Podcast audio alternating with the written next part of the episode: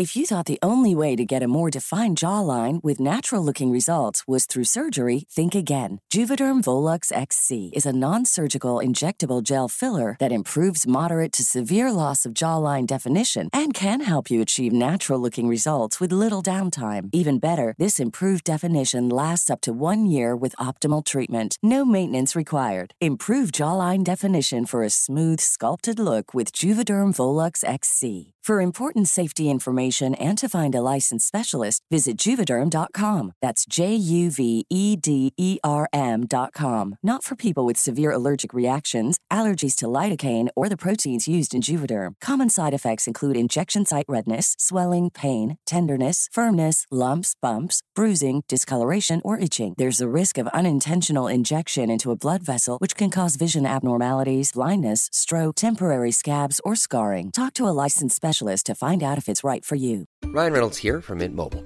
With the price of just about everything going up during inflation, we thought we'd bring our prices down. So to help us, we brought in a reverse auctioneer, which is apparently a thing. Mint Mobile unlimited premium wireless. Ready to get 30, 30, bit to get 30, bit to get 20, 20, 20, bit to get 20, 20, bit to get 15, 15, 15, 15 just 15 bucks a month. So, Give it a try at mintmobile.com/switch. slash $45 upfront for three months plus taxes and fees. Promo rate for new customers for limited time. Unlimited more than 40 gigabytes per month. Slows. Full terms at mintmobile.com.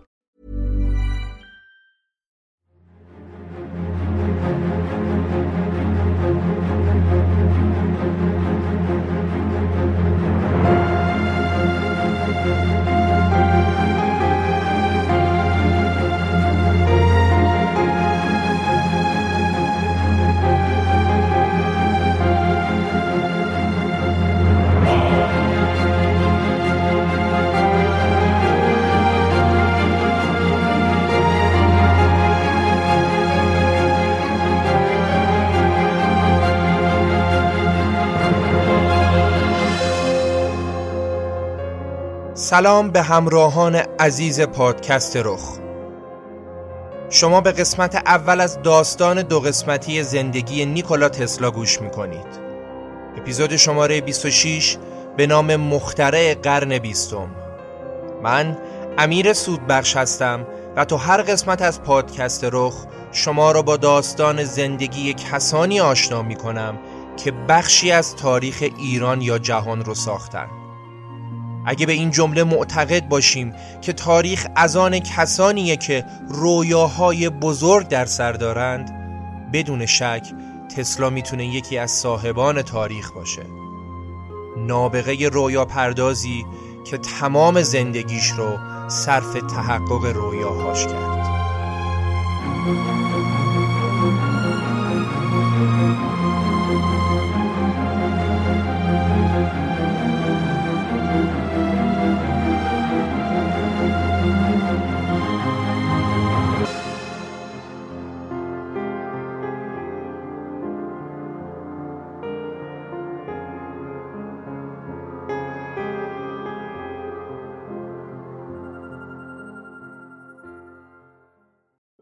داستان زندگی تسلا دو قسمت داره.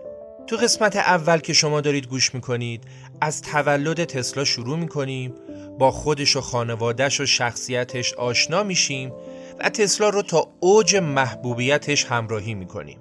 و در قسمت دوم که به فاصله یه هفته منتشر میشه به داستانهای پر رمز و راز زندگی تسلا می‌پردازیم با ایده های بزرگ فراتر از زمانش آشنا میشیم و تا اتفاقات بعد از مرگ تسلا رو هم بررسی می‌کنیم.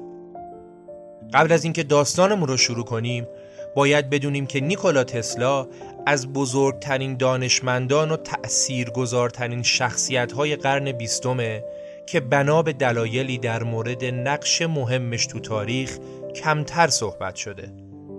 شخصیت عجیب و غریب و مرموز تسلا باعث شده گاهی اونو یه دانشمند دیوانه و گاهی یه نابغه خلاق بدونن. ولی چیزی که مشخصه اینه که دستاوردهای علمی بینظیر اون روش زندگی بشر رو در قرن بیستم برای همیشه تغییر داد. تا جایی که به تسلا لقب مخترع قرن بیستم رو دادن. عنوانی که انصافاً برازندشه. شاید در اینکه تسلا بزرگترین دانشمند دیویس سال اخیر بوده اختلاف نظر وجود داشته باشه. ولی در اینکه اون عجیب ترین و پر رمز و رازترین زندگی رو بین تمام دانشمندو داشته هیچ تردیدی نیست. با هم بشنویم داستان زندگی مخترع قرن بیستم نیکولا تسلا.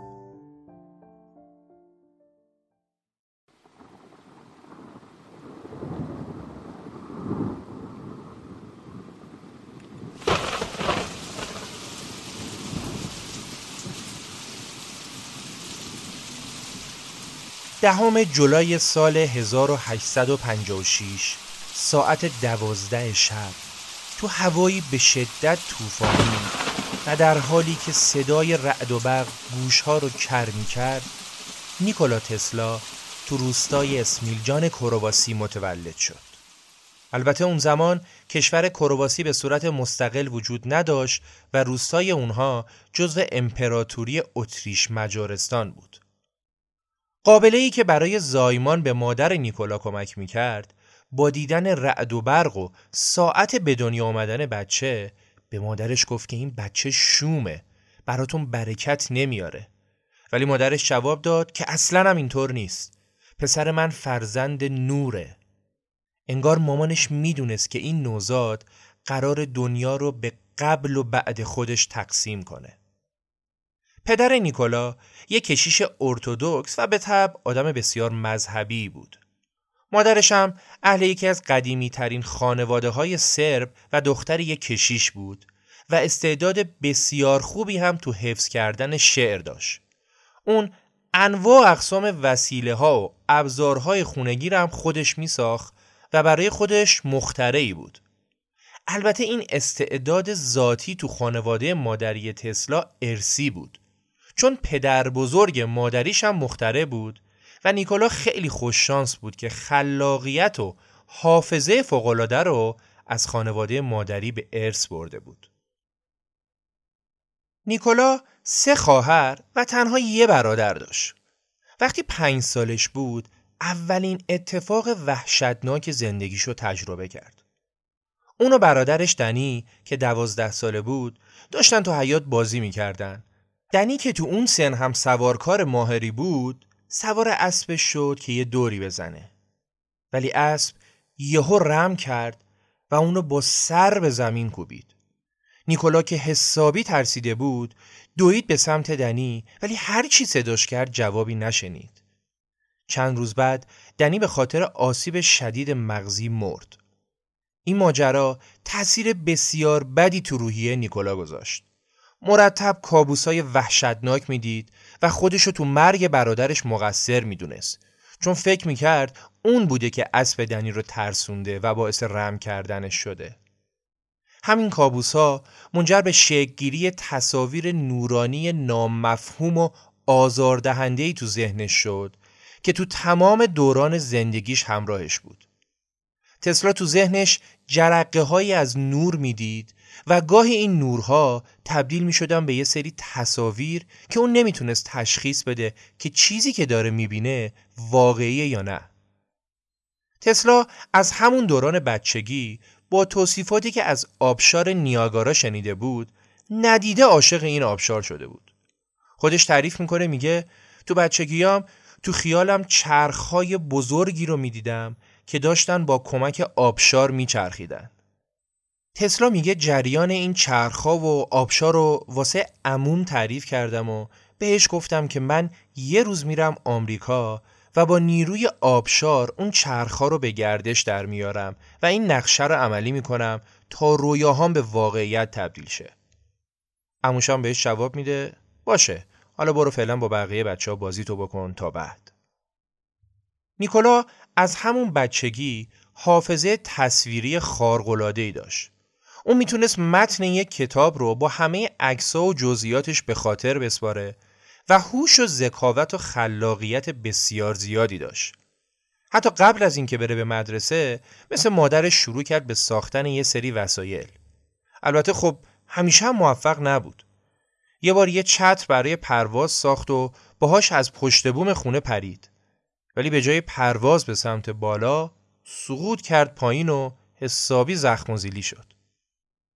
تحصیلات ابتدایی رو تو محل تولدش و روستاهای اطراف گذروند و ریاضی، علوم دینی و زبان آلمانی رو خیلی خوب یاد گرفت و بعد برای ادامه تحصیل رفت به شهر. تو دبیرستان معلم فیزیک مدرسه اونو حسابی به برق و الکتریسیته علاقه کرد. نیکولا در برابر ماهیت عجیب الکتریسیته کلی هیجان زده بود و می‌گفت هر طور شده من باید این نیروی عجیب رو بیشتر بشناسم. نیکولا تو کل دوران دبیرستان یه شاگرد باهوش و فوقالعاده بود. اون حتی می‌تونست محاسبات پیچیده انتگرالی رو ذهنی انجام بده. بعضی وقتا انقدر امتحاناتش رو خوب پاس می‌کرد که معلماش فکر می‌کردن حتما داره تقلب می‌کنه. در نهایت نیکولا چهار سال دبیرستان و سه ساله تموم کرد و بعد فارغ و تحصیلی برگشت خونه پیش خانوادش. اون زمان طبق یک قانون نانوشته پسرای همقش رو هم تیپ نیکولا یا باید کشیش می شدن یا عضو ارتش. پدر نیکولا هم که مشخصا اصرار داشت که پسرش شغل اجدادیشون رو انتخاب کنه و کشیش بشه و هرچند که نیکولا رویاهای بزرگتری داشت ولی حریف زورگویی پدرش نمی‌شد. تو 17 سالگی وقتی آماده رفتن به مدرسه علوم دینی شد ناگهان به شدت مریض شد. ساعت به ساعت حالش بدتر می شد پدر و مادرش هم این دکتر رو آوردن بالا سرش اون دکتر رو آوردن بالا سرش. در نهایت فهمیدن که بله پسرشون وبا گرفته و دکترها هم گفتن که به احتمال زیاد چند روز دیگه بیشتر زنده نمیمونه.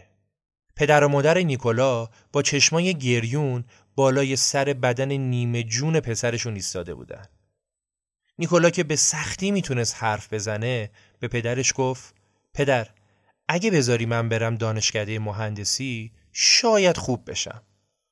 پدرش هم که می‌دید بچهش داره نفسای آخر رو می‌کشه جواب داد قسم می‌خورم که اگه خوب شی تو رو به بهترین دانشگاه دنیا میفرستم. تو فقط خوب شو. و تسلا خوب شد. انگار که مسیح شفا داده باشدش. خوب شد و سر و مرگنده برگشت به زندگیشو باباشم که دیگه قول داده بود قسم خورده بود نامردی نکرد و اجازه داد تسلا به جای علوم دینی بره مهندسی بخونه. بیماری وبا اگه برای همه منحوس بود برای تسلا فرشته نجات بود. البته خودش تو خاطراتش گفته تو دوران بیماریم خوندن کتاب های مارک توین کمک زیادی به خوب شدنم کرد. تسلا عاشق کتاب های مارک توین بود و البته بعدها با مارک توین از نزدیک هم آشنا شد و حسابی با هم دوست شدن که جلوتر بهش می‌رسیم. اگه یادتون باشه تو اپیزود داستان زندگی هلن کلر هم درباره مارک توین و رابطه خوبی که با اون داشتم صحبت کردیم. بعد از اینکه حال نیکولا بهتر شد، مجبور شد قبل دانشگاه بره سربازی. ولی اون نتونست تو ارتش بمونه و از اونجا فرار کرد و یه مدت رو تو دل طبیعت گذروند. و همین زندگی تو طبیعت باعث شد هم از نظر جسمی و هم روحی قویتر بشه و بتونه خودشو برای چالش های بزرگ زندگیش آماده کنه. در نهایت یکی از بزرگترین آرزوهای تسلا برآورده شد و اون تونست بره به دانشگاه. تسلای 21 ساله برای شروع تحصیلات دانشگاهیش تو سال 1877 رفت به دانشگاه گراتس اتریش. تو دوران دانشگاه تسلا زندگیش رو پای تحقیقاتش گذاشته بود. مثل دوران دبیرستان عاشق الکتریسیته بود و دوست داشت که هرچه بیشتر و بیشتر راجع به این انرژی مرموز اطلاعات به دست بیاره. اون از ساعت سه چهار صبح تا یازده دوازده شب کار می‌کرد. تحقیق می‌کرد و کار می‌کرد. و از لحاظ اطلاعات و دانش ستاره دانشجوها بود. با اساتید دانشگاه بحث های علمی می کرد و البته که خیلی وقتا اساتید یا جوابی برای سوالاش نداشتن و یا دانششون اندازه تسلا نبود. تسلا تو دانشگاه اینقدر مجذوب الکتریسیته شده بود و براش وقت میذاش که مسئولین دانشگاه نگران سلامت جسمی و ذهنی اون شدن.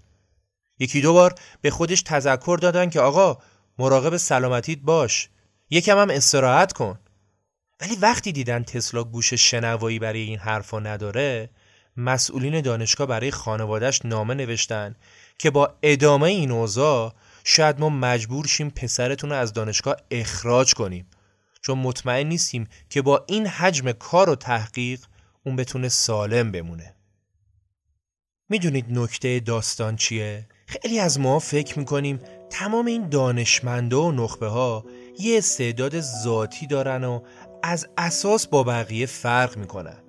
ولی معمولا کمتر از این صحبت میشه که اگر هم استعداد دارن ولی چقدر برای شکوفا شدن این استعداد و رسیدن به اهدافشون تلاش می‌کنن و از خیلی چیزا میگذرن که به هدفشون برسن. و البته که موضوع اصلی هم اینه که اونا عاشق کارشونن و اینجوری از زندگیشون لذت می‌برن. مثل تسلا که عاشق الکتریسیته شده بود.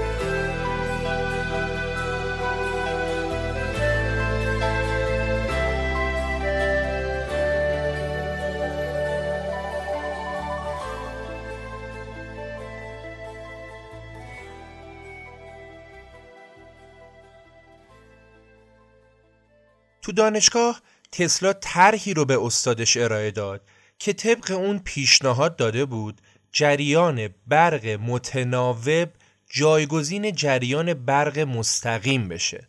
اون زمان موتورهای الکتریکی قدیمی از جریان برق مستقیم نیرو می گرفتن و اون پیشنهاد داده بود که جریان برق متناوب جایگزین جریان برق مستقیم بشه که البته استادش طرحش رو رد کرده بود و کلی هم به طرحش خندیدن و تسلا جلوی دوستاش کنف شد. هرچند که این طرح ایده اولیه یکی از بزرگترین اختراعات تسلا بود که جلوتر کامل بهش می‌پردازیم. تو اوج علاقه و زمان زیادی که تسلا برای تحقیقاتش میگذرون تو سال سوم دانشگاه تسلا شروع کرد به قمار و یواش یواش مثل هزاران آدم دیگه معتاد قمار شد. تا جایی که کل کمک هزینه هاشو دار و ندارشو باخت و برای مدتی درس و دانشگاه رو هم ول کرد. اون با خانوادش هم قطع رابطه کرد تا اونا نفهمن ترک تحصیل کرده. حتی بعضی از دوستای دانشگاهیش فکر می‌کردن که اون تو رودخونه غرق شده و مرده. تسلا با کارهای دم دستی و روزمزدی زندگیشو میگذرون و همون درآمد کمش هم شبا می‌رفت باهاش قمار می‌کرد. یکم بعد به خاطر نداشتن مجوز اقامت اون مجبور شد برگره پیش خانوادش و فقط سه هفته بعد از بازگشتش بود که پدرش مریض شد و مرد و تسلا هم برای همیشه قمار رو گذاشت کنار. بعد از فوت پدر تسلا که دیگه پولی برای ادامه تحصیل مجدد نداشت مدت کوتاهی رو مشغول درس دادن به بچه ها شد ولی بعدش با حمایت مالی اموهاش اون تونست مجدد برگرده به دانشگاه و تحصیل و تحقیقات خودش رو از سر بگیره تو همون دوران بود که اونور دنیا ادیسون در سال 1879 لامپ رشته‌ای رو اختراع و وارد بازار کرد. خب برخلاف تصور عامه ادیسون مخترع برق نبوده و اون لامپ اونم لامپ رشته ای رو اختراع کرده. لامپ رشته میشه همین لامپ های معمولی که سالهاست ما داریم ازش استفاده می‌کنیم. ادیسون برای تسلای جوون یه الگو و یه استوره بود. تسلا با اشتیاق زیادی نتیجه تحقیقات ادیسون و اختراعات اون رو دنبال می‌کرد. تسلا بعدها گفت که اون زمان بزرگترین آرزو و اوج اهداف من این بود که بتونم آمریکا رو از نزدیک ببینم و با توماس ادیسون بزرگ از نزدیک در ارتباط باشم. ولی برای تسلا هنوز رفتن به آمریکا زود بود. بعد از دانشگاه تسلا سال 1870 رفت به بوداپست و تو اداره مرکزی تلگراف استخدام و مشغول به کار شد.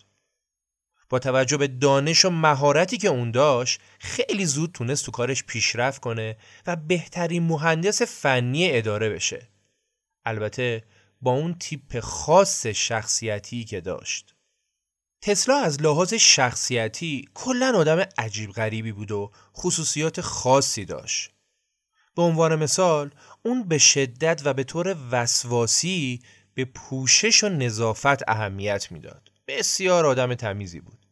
از دست زدن به اجسام مختلف حدالمقدور اجتناب می‌کرد. حتی ترجیح می‌داد تو ملاقات با آدمها به اونا دست نده و فقط موقع این کارو می‌کرد که مجبور می‌شد. از زیورالات زنونه و مخصوصا گوشواره خانوما متنفر بود و منزجر کننده ترین کار براش دست زدن به موی خانوم ها بود. اون اصلا نمی‌تونست این کار رو بکنه. خب مشخصه که آدمی با این تیپ رفتاری و این عادات عجیب نمی‌تونه به راحتی برای خودش شریک زندگی داشته باشه. حالا علاوه بر این موارد تسلا دو تا ویژگی خاص و منحصر به فرد دیگه هم داشت. اول اینکه تسلا چیزهایی که می‌خواست اختراع کنه رو می‌تونست با جزئیات کامل تو ذهنش تصور کنه. در حقیقت قوه تفکر اون به قدری قوی بود که تجسم اجسام در ذهنش با دیدن اجسام در مقابلش برابری می‌کرد. یعنی چیزی که قرار بود بعدا اختراع کنه رو تسلا قبلا در ذهنش با جزئیات کامل می‌دید. ویژگی منحصر به فرد دیگه که تسلا داشت قدرت شنوایی عجیب و حتی بعضی اوقات آزاردهنده اون بود. خودش می‌گفت تو اتاقم که میشستم سه اتاق اونورتر صدای تیک تیک ساعت رو میشنیدم. صدای درشگهی که خیلی دورتر داشت می‌رفت رو به راحتی میشنیدم. سوت قطاری که خیلی اونورتر داشت رد می‌شد گوشم رو کر می‌کرد و برای رهایی از این چیزها تو پارک شهر پیاده روی های طولانی مدت می‌کردم تسلا در ادامه میگه توی بعد از که هیچ وقت فراموشش نمی کنم با یکی از دوستام تو پارک مشغول پیاده روی بودیم آفتاب غروب کرده بود و ذهن من کاملا درگیر طرحها و ایده های بزرگی بود که اون زمان به جز خودم کسی بهشون اهمیت نمی‌داد. همینطور که داشتم با دوستم قدم می‌زدم ناگهان فکری به ذهنم خطور کرد. بعد بلا فاصله روی زمین خم شدم و با یه چوبی که روی زمین افتاده بود طرحی رو روی زمین کشیدم و برای دوستم که هاج و واج به من نگاه می‌کرد طرحم رو توضیح دادم.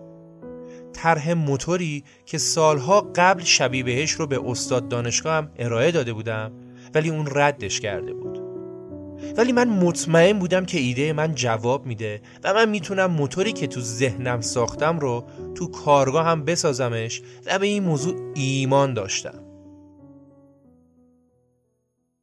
خب دیگه اینجای داستان واجبه که درباره ایده و طرح تسلا یکم بیشتر توضیح بدیم. این قسمت رو باید خوب دقت کنید چون درک ادامه داستان کاملا منوط به درک این طرح تسلاست. و البته منم سعی می‌کنم یه توضیح بسیار ساده بدم که موضوع پیچیده نشه. اهالی فن که دارن این اپیزود رو میشنون کم و های توضیحات فنی منو به بزرگی خودشون ببخشن. ببینید ما کلا دو تا جریان برق داریم. جریان برق مستقیم و جریان برق متناوب.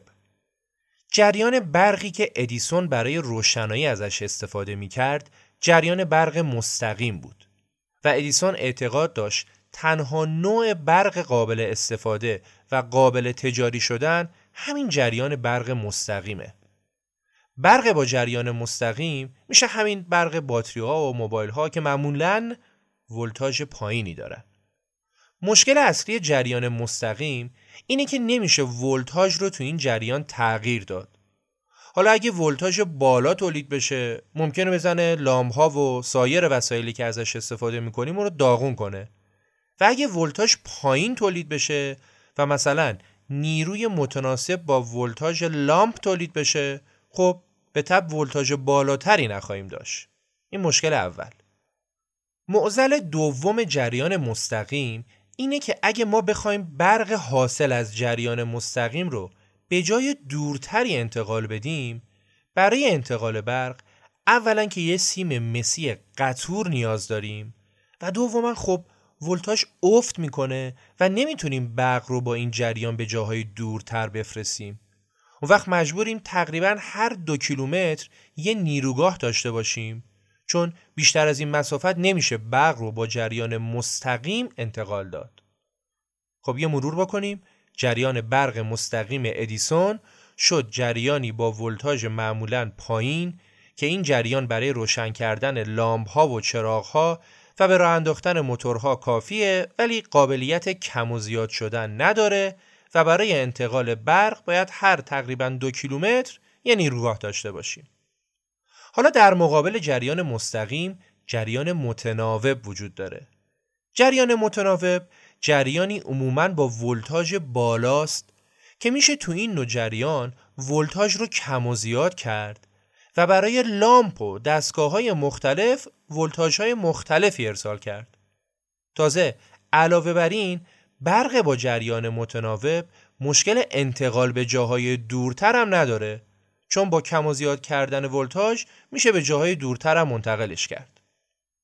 خب تو نگاه اول جریان متناوب برای استفاده تجاری و انتقال برق خیلی گزینه مناسب تری به نظر می‌رسه دیگه.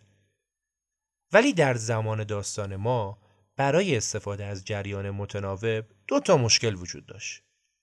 مشکل اول این که هنوز دستگاهی اختراع نشده بود که بتونه جریان متناوب رو کنترل کنه و اونو کم و زیادش کنه و در اصل چیزی که تسلا می‌خواست بسازه و تو پارک ایدش رو با چوب روی زمین طراحی کرده بود و قبلا هم به استادش طرحش رو داده بود همین دستگاه بود. دستگاهی برای کنترل جریان متناوب. مشکل دوم هم این بود که جریان متناوب جریانی عموماً با ولتاژ بالا که خب به نسبت جریان مستقیم می‌تونه خطرناکتر باشه. واقعیت این بود که اون زمان الکتریسیته تازه داشت جای خودش رو تو جامعه باز می‌کرد و مردم از الکتریسیته میترسیدن و خیلی چیزی ازش سر در نمی آوردن. مخصوصا اینکه چند تا آتیش سوزی هم اتفاق افتاده بود و ذهن مردم رو خراب کرده بود. چند بارم برق با انتقال از نعل اسبها به بدنشون به حیوان شک داده بود و اونا رو فراری داده بود و ملت هم فکر می‌کردن ببین چه نیروی شیطانی داره این الکتریسیته و چقدر خطرناکه که حیوونا هم می‌فهمن و عکس العمل نشون میدن. جمعی جهاد این اتفاقات شرایط رو حتی برای ادیسون که جریان مستقیم و پیشنهاد داده بود سخت کرده بود. حالا چه برسه به جریان متناوب پیشنهادی تسلا.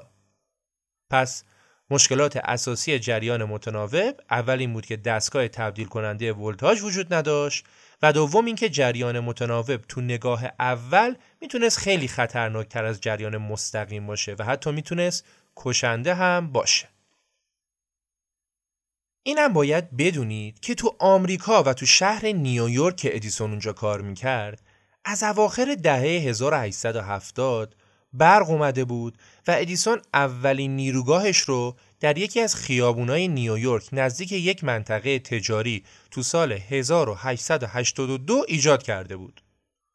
اون این کار رو به کمک سرمایه گذار بزرگ والستریت به نام جان پیر مورگان به انجام رسونده بود که تو اپیزود بعد بیشتر راجع به این آقای مورگان صحبت می‌کنیم. دقیقا تو همون سال 1882 بود که تسلا برای کار رفت به پاریس و تو یکی از شرکت های زیر مجموعه ادیسون مشغول به کار شد. کارش هم نصب و راه اندازی سیستم های روشنایی معابر شهری با استفاده از اختراع ادیسون یعنی همون لامپ های رشته بود. تسلا تو پاریس تجربه عملی زیادی تو مهندسی برق به دست آورد و مدیران شرکت هم که متوجه دانش و تخصص تسلا شده بودن اونو مسئول طراحی و ساخت نمونه های پیشرفته مولدها و دینام هاشون کردن و سمت و مسئولیتاش هم بردن بالا و حتی تسلا رو برای رفع مشکلات مهندسی به سایر شرکت های زیر مجموعه ادیسون تو فرانسه و آلمان هم اعزام می‌کردن. تو بوداپست و بعدش هم تو پاریس و بعدش هم آلمان تسلا در کنار کار روزمره و پیشرفت هایی که تو کارش داشت تلاش کرده بود که موتور جریان متناوبش رو به تولید برسونه. اما موفق نشده بود و هر بار شکست خورده بود. اون فکر می‌کرد که اگه یه نفر تو دنیا باشه که بتونه تو این طرح کمکش کنه اون یه نفر بدون شک توماس ادیسونه. تسلا به شدت مشتاق دیدن ادیسون بود. مردی که دنیا رو با لامپ های نورانیش دگرگون کرده بود. اون علاقه زیادی برای نشون دادن طرح موتورش که با جریان متناوب کار می‌کرد به ادیسون داشت. در صورتی که بنای تمام تجهیزات ادیسون روی جریان مستقیم بود و تسلا اون موقع نمی‌دونست که هر گونه صحبتی راجع به جریان متناوب ادیسون رو به شدت عصبانی می‌کنه. در هر صورت در نهایت توفیق دیدن ادیسون و مهاجرت به آمریکا برای تسلای جوون تو 28 سالگی فراهم شد. ماجرای رفتن تسلا به آمریکا و درگیری هایی که تو مسیر براش پیش اومد خودش داستانیه که ما اینجا بهش وارد نمیشیم. فقط اینو بدونید که وقتی در ششم جوان سال 1884 تسلا به نیویورک رسید اون تمام پول و وسایل با ارزشش رو از دست داده بود و با کمی پول خورد تو جیبش پا به کشور آرزوهاش گذاشت. تسلا وقتی به آمریکا رفت هیچ چیز نداشت و فقط رویاهاش رو با خودش برده بود.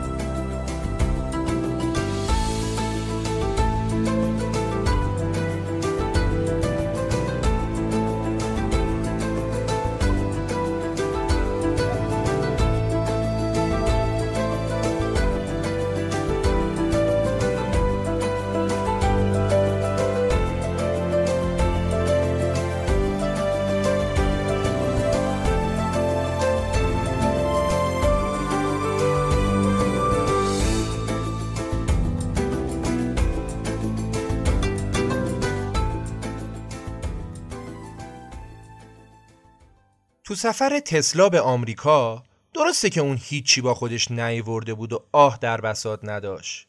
ولی تسلا همراه خودش یه نامه بسیار مهمی داشت.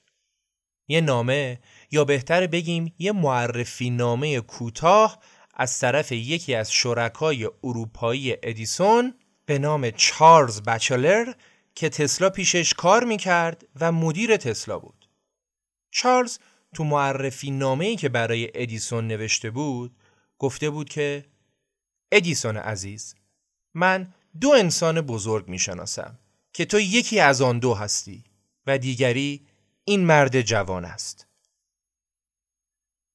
تسلا با همین نامه رفت پیش ادیسون و تو ملاقاتی که با اون داشت طرح موتورهای جریان متناوب رو برای ادیسون توضیح داد.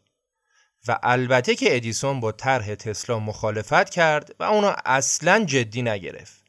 ولی در عین حال بهش گفت ببین اینجایی که اومدی ما هر ده روز یه اختراع کوچیک و هر شیش ماه یه اختراع بزرگ می‌کنیم و بعدش با جذب سرمایه اختراعمون رو تولید می‌کنیم و میدیمش تو بازار.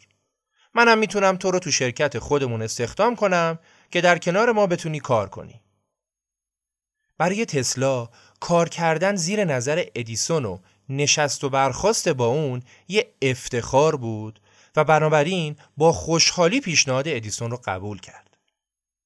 بعد مدت کوتاهی که از شروع به کار تسلا گذشته بود، همه متوجه تخصص و تبهر اون شدن و خبر به گوش ادیسون هم رسید. توی یکی از ملاقات هایی که تسلا با ادیسون داشت، به اون پیشنهاد داد که بهش اجازه بده رو مولدهای جریان مستقیمش کار بکنه و اونا رو ارتقا بده. ادیسون که فکرشو نمی‌کرد تسلا از پس این کار بر بیاد و بتونه مولدهای جریان مستقیم و ارتقا بده گفت باشه انجامش بده. اگه تونستی این کارو بکنی من بهت پنجا هزار دلارم پاداش میدم. این پیشنهاد برای تسلا باور نکردنی بود. رقم پاداش می‌شد حقوق هفتاد سال اون موقع یه کارگر و برای همینم تسلا با شور و اشتیاق زیاد شروع کرد به بازطراحی دینام ها و موتورهای ادیسون. تسلا هر روز کارش را از ده صبح شروع می کرد و تا ساعت پنج صبح روز بعد کارش را ادامه می‌داد. بعد یه چند ساعتی کوتاه می خوابید و دوباره کار و دوباره کار و دوباره کار. تسلا یه سال تموم روی پروژه ادیسون وقت گذاشت و آخر سرم موفق شد.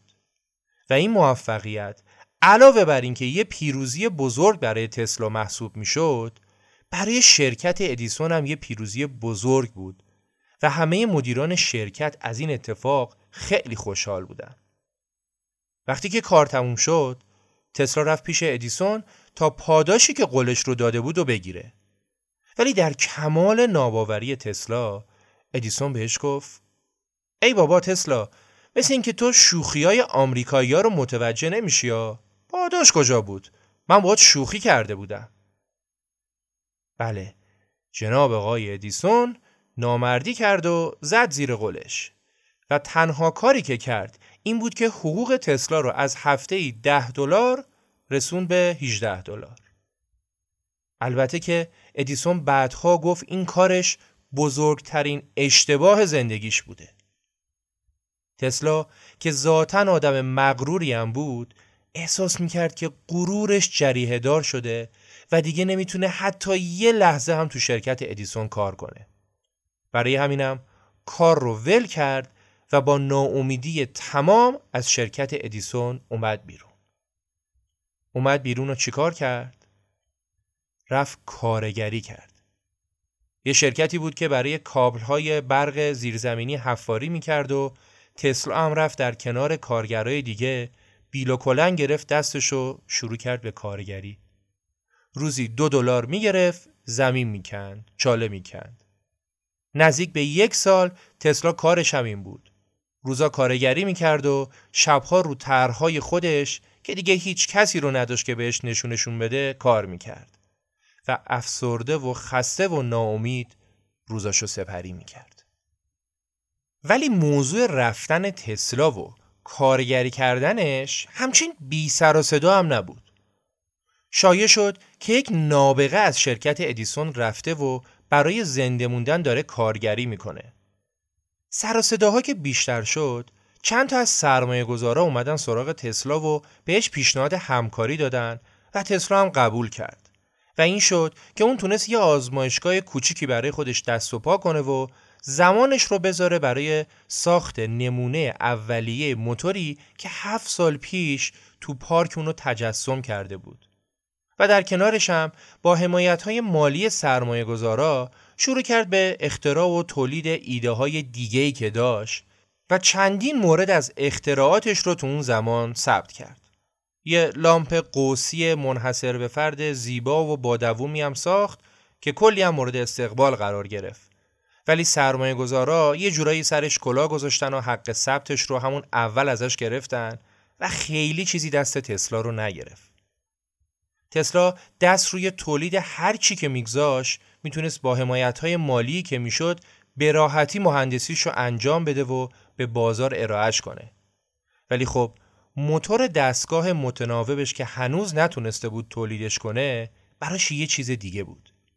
تسلا روزها و هفته ها زمانش رو روی این پروژه گذاشت و در نهایت موفق شد نمونه آزمایشی موتور جریان متناوب خودش رو آماده کنه.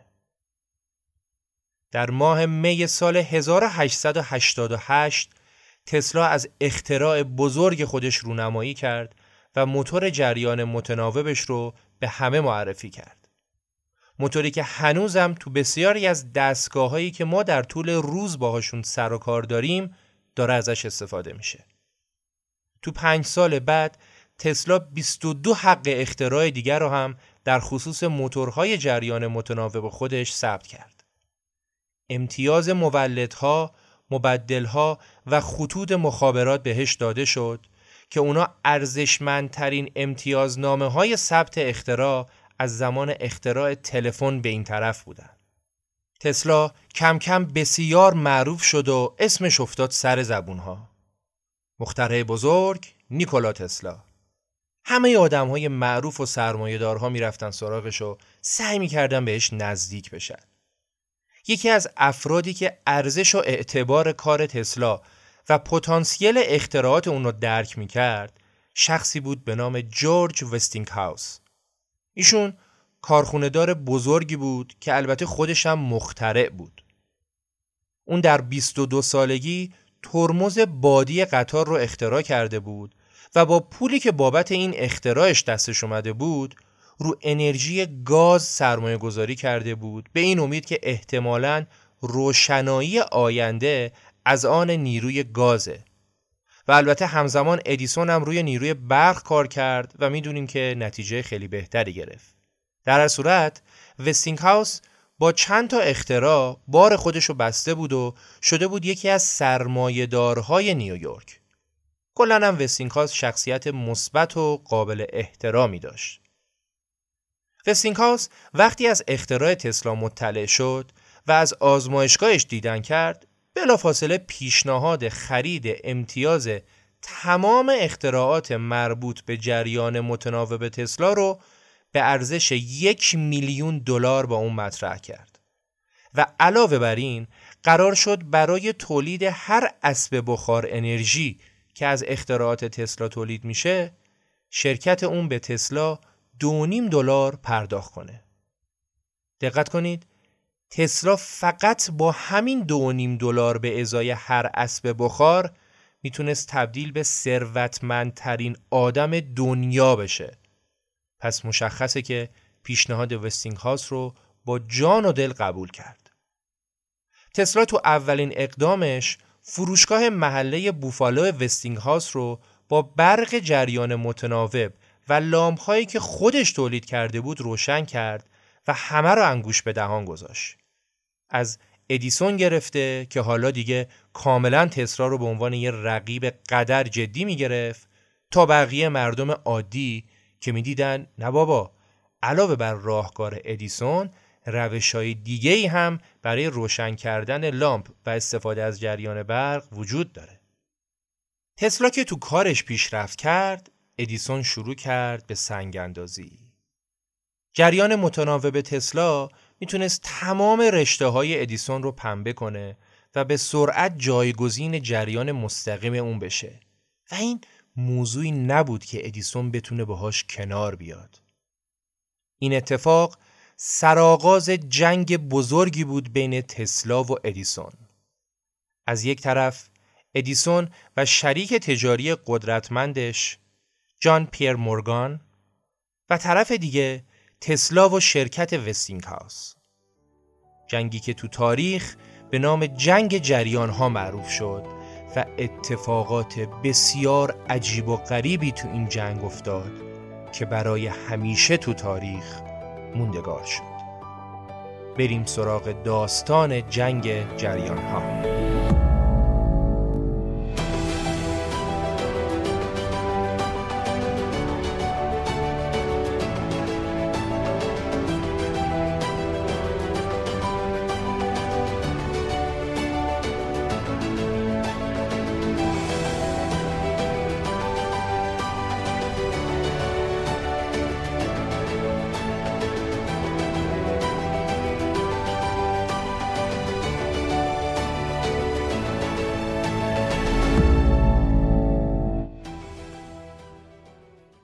اواخر دهه 1880 ادیسون شروع کرد به تبلیغات منفی علیه جریان برق متناوب تسلا و شرکت وستینگ هاوس.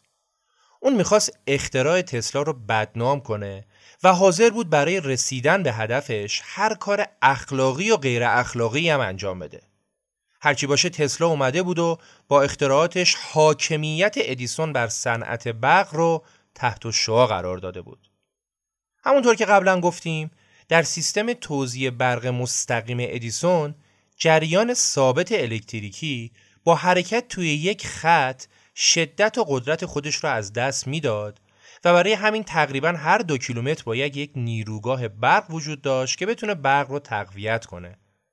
ولی جریان برق متناوب تسلا قابلیت این رو داشت که ولتاژ رو کم و زیاد کنه و برق رو با کابل به نقاط دور منتقل کنه. بدون اینکه افت فشاری داشته باشه. و اینطوری نه تنها امکان تأمین نیروی لامپ رو داشت بلکه می‌تونست نیروهای ابزارهای دیگه برقی رو هم تأمین کنه. در حقیقت انگار ادیسون درشکه رو اختراع کرده بود و تسلا ماشین رو. اما ادیسون زیر بار این اختراع بزرگ تسلا نمی‌رفت که نمی‌رفت. تازه انتقال برق با جریان مستقیم ادیسون نیاز به سیمهای مسی بسیار قطوری داشت که باید از زیر زمین رد می‌شد. ولی برای انتقال جریان متناوب تسلا نیاز به سیمهای مسی نازکتری بود که می‌تونست بالای دکلها قرار بگیره و برق رو انتقال بده و اینطوری سیستم پیشنهادی تسلا تا 75 درصد ارزونتر هم در میومد و این واقعیت ادیسون رو عصبانی تر هم می‌کرد. برای همین ادیسون دست گذاشت رو نقطه ضعف جریان متناوب و برداشت اشتباهی که مردم از جریان متناوب داشتن. و به مردم گفت که اگه جریان متناوب به خونه ها بیاد ظرف 6 ماه همتون رو می‌کشه. بعضی از مردم هم تو همراهی به ادیسون می‌گفتن به هیچ عنوان نباید بذاریم این انرژی شیطانی پاش رو تو خونه هامون بذاره.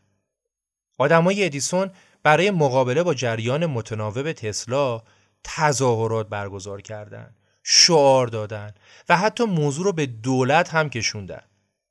اکثر روزنامه ها و مدیران مسئول جراید هم که خب از دوستای ادیسون بودن و تو جنگ جریان ها پشت اون در اومدن. ادیسون به طور شفاف خواستار ممنوعیت کامل استفاده از جریان متناوب شد و گفت این جریان هم غیر ضروریه و هم خیلی خطرناک آدمای تیم ادیسون حتی به این چیزها هم بسنده نکردن و نمایش های منزجر کننده و وحشتناکی به راه انداختن اونا خطر جریان متناوب برق رو با وصل کردن برق به حیوانات در معرض دید عموم به نمایش میذاشتن. اونا میومدن وسط شهر سگ و گربه های بدبخ رو میذاشتن توی قفس. بعد بهشون جریان برق با ولتاژ بالا وصل می‌کردن و حیوان رو میکشتن. و بعد به مردم می‌گفتن اگه شرکت وستینگ هاست این جریان رو به خونه های شما بیاره همین بلا سر شما هم میاد. اونا کم کم به سگ و گربه هم بسنده نکردن و اسب ها رو می آوردن و با عبور جریان برق با ولتاژ بالا اونا رو میکشتن. در مجموع اونا یازده تا اسب رو با این روش کشتن و برای این عمل شنیعشون هم اسم گذاشته بودن. اونا اسم این کار رو گذاشته بودن وستینگ هاوس و مشخصه که برای بدنام کردن شرکت وستینگ هاوس این اسم رو انتخاب کرده بودن. وقتی یه اسب بدبخت رو میکشتن می‌گفتن اسب وستینگ هاوس Head over to Hulu this March, where our new shows and movies will keep you streaming all month long.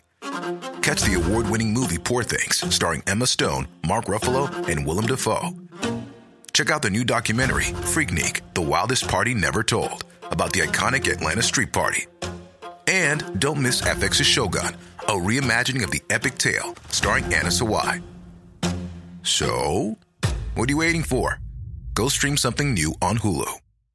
Millions of people have lost weight with personalized plans from Noom, Like Evan, who can't stand salads and still lost 50 pounds. Salads, generally, for most people, are the easy button, right? For me, that wasn't an option. I never really was a salad guy. That's just not who I am. But Noom worked for me. Get your personalized plan today at Noom.com. Real Noom user compensated to provide their story. In four weeks, the typical Noom user can expect to lose one to two pounds per week. Individual results may vary. این نمایش وحشیانه از ادیسون و دار دستش برای همیشه لکه ننگی رو بر پیشونی ادیسون گذاشت و امان از این آدمیزاد که اگه پاش بیفته چه ها که نمی‌کنه. تازه ایشون ادیسونمونه. من از مفصل این نکته مجملی گفتم. تو خود حدیث مفصل بخوان از این مجمل. تو وحشتناکترین این نمایش ها یه بار آدمای ادیسون یه فیل زبون بسته رو آوردن وسط شهر و بهش برق وصل کردن و جلوی چشم جمعیت حیوان رو کشتن تا خطرات استفاده از جریان برق متناوب رو به ملت نشون بدن. فیلم و عکسای این جنایت سخیف رو می‌تونید به مرور تو صفحه اینستاگرام و سایر صفحات مجازی پادکست رخ ببینید البته اگه دل دیدنشو دارید طرف دیگه جنگ یعنی وستینگ هاست و تسلا خودشون رو قاطی بازی کثیف ادیسون نکردن و هر چقدر که ادیسون وقتش رو روی این چیزا میذاش اونو وقتشون رو روی کارشون میذاشتن و وستینگ هاست گفت همین که محصول ما خیلی بهتر از محصول ادیسونه خودش بهترین جواب به کارهای اونه. اقدام بعدی ادیسون برای بدنام کردن جریان متناوب تسلا و شرکت وستینگ هاوس پیشنهاد استفاده از جریان متناوب برای اعدام مجرمین محکوم به اعدام بود. سال 1890 دادگاه برای شخصی به نام ویلیام کملر که همسر خودش رو به قتل رسونده بود و بعد اومده بود اعتراف کرده بود حکم اعدام صادر کرده بود. آدمای ادیسون هم به مقامات پیشنهاد دادن که برای اعدام بیان از صندلی الکتریکی استفاده کنند و با وصل کردن جریان متناوب با ولتاژ بالا مجرم رو بکشن. البته بعضی ها میگن که پیشنهاد اول از طرف مقامات بوده که خب تو اصل داستان فرقی نمی‌کنه. خب موضوع به همین سادگی ها هم نبود و این کار مخالفان و موافقان زیادی داشت. یکی از مخالفان هم شرکت وستینگ هاوس بود که تلاش می‌کرد این اتفاق نیفته و حتی تلاش می‌کرد که بتونه حکم اعدام رو به حبس ابد تعدیل کنه که موفق نشد. در نهایت قرار شد یه دادگاهی برگزار بشه و درباره این موضوع تصمیم گیری بشه که آیا میشه از صندلی الکتریکی برای اعدام راحت و بدون درد برای مجرمین استفاده کرد یا نه و چون ادیسون تو صنعت برق صاحب نظرتر از هر کس دیگه ای بود دادگاه از اون دعوت کرد که بیاد و راجع به این موضوع شهادت بده و ادیسون شخصا تو دادگاه حضور پیدا کرد و شهادت داد که ولتاژ بالا می‌تونه به راحتی باعث مرگ بشه و میشه ازش تو صندلی الکتریکی استفاده کرد. این در حالی بود که نه ادیسون و نه هیچ کس دیگه ای نمی‌دونست که برای مرگ بدون درد برق رو با چه ولتاژی باید به بدن مجرم متصل کنند. هدف تیم ادیسون هم فقط یک چیز بود. زیر سوال بردن استفاده از جریان متناوب و ترسوندن مردم که ملت ببینید برق متناوب با ولتاژ بالا می‌تونه چه کارهایی بکنه خلاصه که هر طور بود با پارتی و فشار و توضیحات فنی که دادگاه ازش چیزی سر در نمی آورد قرار شد که اعدام با صندلی الکتریکی انجام بشه. دو دقیقه بعدی اپیزود رو اگه بچه کنارتونه ترجیحاً بهتره که گوش نکنه.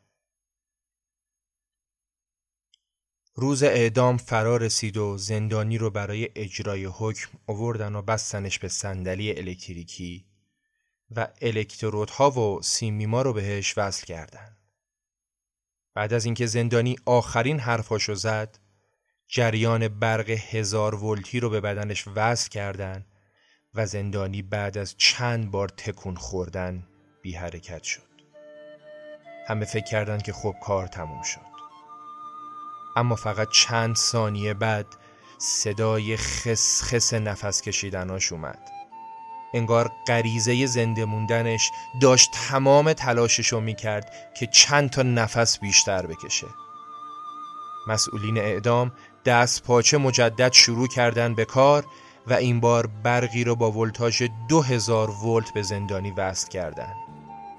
شاهدین صحنه دیدن که کمر و نخاه زندانی آتیش گرفته و دود از پشتش بلند شده و زندانی در حالی که هنوز داره ناله می‌کنه بدنش داره پخته میشه. این شکنجه بیشرمانه هشت دقیقه طول کشید. هشت دقیقه صدای جلز و ولز میومد و بوی مو و گوشت سوخته آدم فضا رو پر کرده بود. اعدامی که ادیسون تو دادگاه شهادت داده بود که بدون درد سر انجام میشه هشت دقیقه زمان برد و زندانی پخته شد سوخت آتش گرفت و مرد.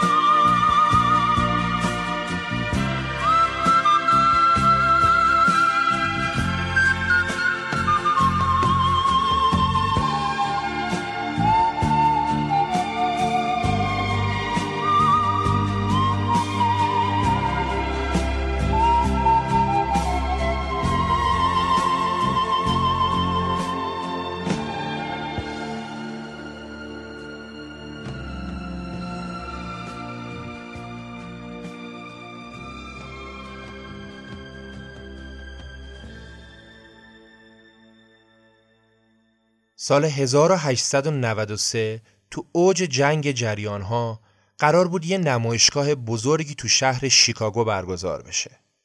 این نمایشگاه که به دو نام نمایشگاه کلمبوس و نمایشگاه شیکاگو معروف شده بود به مناسبت چهارصدمین سالگرد ورود کریستوف کلمب به آمریکا برگزار شده بود و علاوه بر اون مسئولین برگزاری قصد داشتن که با برگزاری این نمایشگاه نشون بدن که شیکاگو بعد از آتش سوزی بزرگ 20 سال پیش دوباره از خاکستر بلند شده و سری تو سرها درآورده. این نمایشگاه اولین جشنواره جهانی بود که قرار بود با برق روشن بشه و مسئولین برگزاری هم حاضر بودن برای هرچه با شکوه تر برگزار شدن نمایشگاه دست به جیب بشن و پول خوبی خرج کنن. خب اولین کاندید تأمین کننده برق نمایشگاه هم که معلومه شرکت ادیسون بود.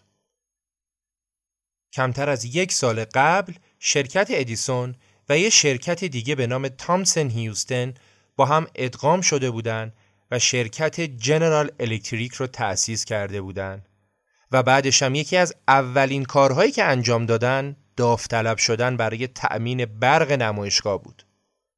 قیمتی هم که شرکت جنرال الکتریک برای تأمین برق نمایشگاه پیشنهاد داده بود یک میلیون و هفتصد هزار دلار بود. اما این بار شرکت ادیسون یا همون جنرال الکتریک یک رقیب هم داشت. رقیبی که اتفاقا باهاش تو جنگ هم بود. شرکت وستینگ هاوس. وستینگ هاوس و تسلا علی‌رغم تمام کارشکنی هایی که می‌شد روز به روز پیشرفت می‌کردن و جایگاه خودشون رو تو بازار محکمتر می‌کردن. شرکت وستینگ هاوس هم برای تأمین برق نمایشگاه اعلام آمادگی کرد و مبلغ پیشنهادیش هم بسیار پایین تر از شرکت جنرال الکتریک بود. جنرال الکتریک که از ماجرا مطلع شد اونم اومد پیشنهاد جدیدی داد و قیمتش رو تا می‌تونست آورد پایین.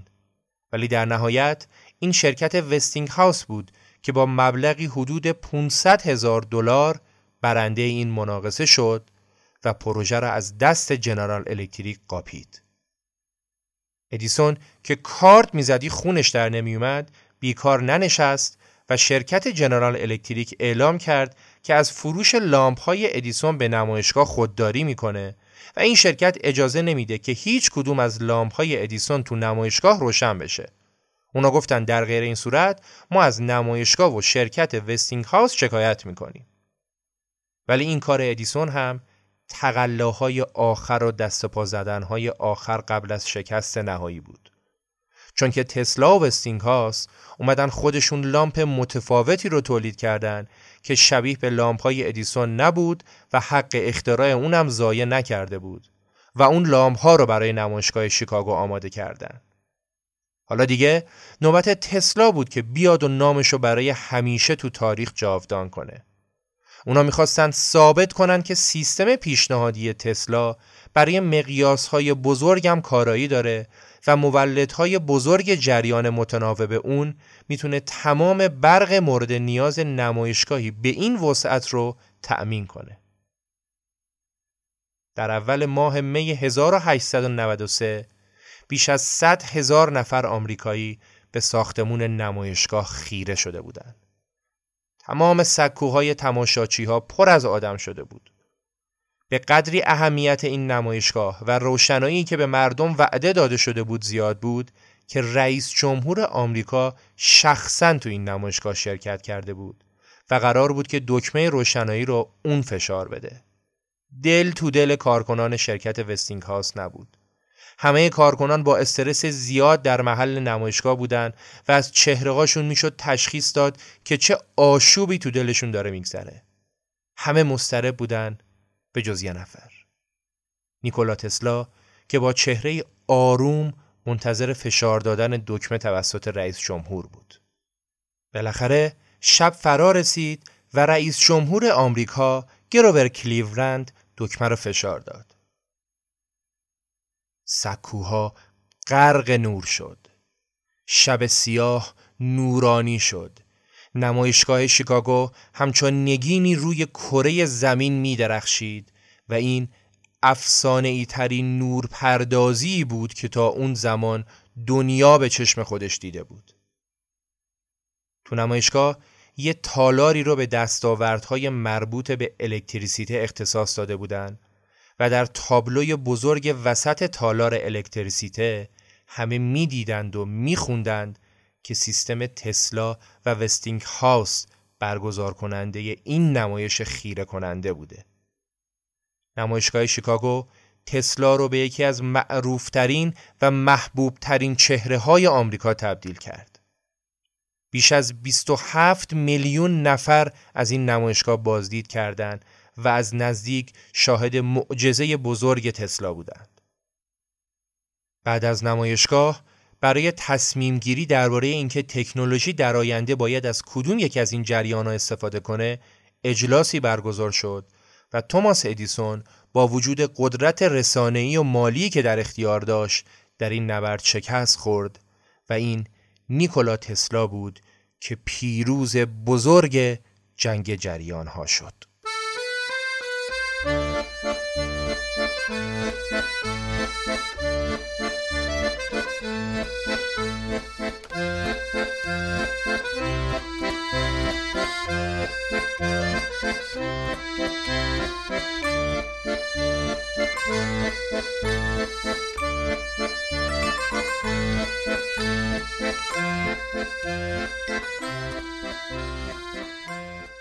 اگه یادتون باشه گفتیم که تسلا از کودکی رویای مهار کردن نیروی یکی از عجایب بزرگ طبیعت رو داشت. آبشار نیاگارا. گفتیم که تسلا از بچگی به این آبشار خیلی علاقه داشت و راجع به مهار انرژی آبشار تو همون حال و هوای بچگی با اموش هم صحبت کرده بود. اون زمان فیزیکدان مشهور بریتانیایی لورد کلوین رئیس تشکیلاتی بود که هدفش مهار کردن نیروی آبشار نیاگارا بود. کمی قبلتر کلوین تحت تأثیر تبلیغات منفی ادیسون با ارسال پیامی به تمام اعضای تشکیلات گفته بود که حتما از اشتباه بزرگ استفاده از جریان متناوب تسلا خودداری کنند. اما بعد از اینکه کلوین تو نمایشگاه شیکاگو شرکت کرد و کارکرد سیستم پیشنهادی تسلا را از نزدیک دید، نظرش کاملا عوض شد. بعد از جلسات متعددی که کلوین با تسلا و شرکت وستینگ هاوس برای مهار نیروی آبشار نیاگارا داشت، مقرر شد که دو طرف با هم قراردادی را امضا کنند و طی اون قرارداد شرکت وستینگ هاوس باید از نیروی عظیم آبشار برای حرکت موتورهای جریان متناوب و در نتیجه تولید برق استفاده می کرد. مضمون فنی قرارداد هم چالش برانگیز بود. هیئت نیاگارا درخواست ساخت سه مولد با توان تولید هر کدوم پنج هزار اسب بخار نیرو رو مطرح کرده بود. بزرگترین مولدهای نیرو که بشر تا به اون روز ساخته بود و این موضوع کار رو برای تسلا بیش از پیش سختتر کرده بود. ولی اون بیدی نبود که با این بادها بلرزه و اصلا تسلا عاشق انجام دادن کارهایی بود که دیگران فکر می‌کردن نشدنیه. ساخت و تولید مولدها شروع شد و تسلا مسئولیت تولید بزرگترین مولدهای نیروی دنیا رو بر عهده گرفت. روی جزئیات فنی به دقت کار شد و در نهایت مولدها آماده بهره برداری شدند. وقتی که در سال 1896 سیستم شروع به کار کرد، عصر الکتریک شروع شد. آبهای خروشان نیاگارا توربین های بزرگ آبی رو میچرخوندن و جریان برق برخواسته از مولدها با استفاده از خطوط ارتباطی به مناطق دوردست فرستاده می‌شد. در طی چند سال تعداد مولدهای آبشار از سه مولد به ده مولد افزایش یافت و بعد از چهار سال و با شروع قرن جدید سیمهای برق تا 600 کیلومتر اونورتر و در شهر نیویورک کشیده شدند. تسلا نیروی آبشار نیاگارا رو با جریان متناوبش مهار کرد و برق رسانی به تمام آمریکا و تمام نقاط جهان رو ممکن کرد. نشریه آبشار نیاگارا اعلام کرد که از امروز ترامواهای شهری با نیروی آبشار کار می کنند. از این پس ما می‌تونیم راحت تر زندگی کنیم و اون آبشاره که باید برای ادامه زندگی سخت کار کنه. تسلا بعدها گفت نمی‌تونید تصور کنید که سی سال بعد از اون روزی که در دوران نوجوانی آرزوی مهار نیروی آبشار رو کرده بودم و حالا می‌دیدم که آرزوم برآورده شده چقدر ذوق زده بودم. بله. این تسلا بود که با مهار نیروی طبیعت در کنار اختراعاتی که داشت قرن جدید رو با شکل و شمایلی متفاوت اختراع کرد. که شاید اگر او نبود قرن بیستم هم بدین شکل نبود. نیکولا تسلا مخترع قرن بیستم.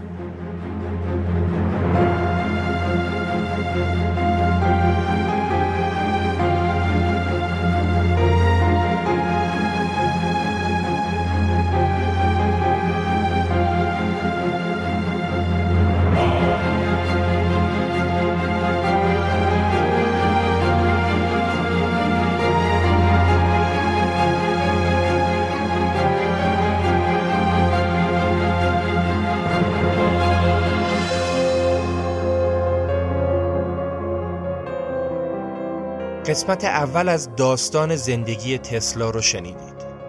تو قسمت دوم قرار با نیمه پر رمز و راز زندگی تسلا آشنا بشید و ببینید که چرا به این دانشمند بزرگ لقب فرازمینی رو دادن. ممنون از نازنین قاری و احمد امیری که تو تهیه این اپیزود کمک زیادی کردن و سپاس از همراهی تک تک شما عزیزان که ما رو به دوستان خودتون معرفی می‌کنید. امیر سودبخش مرداد 1400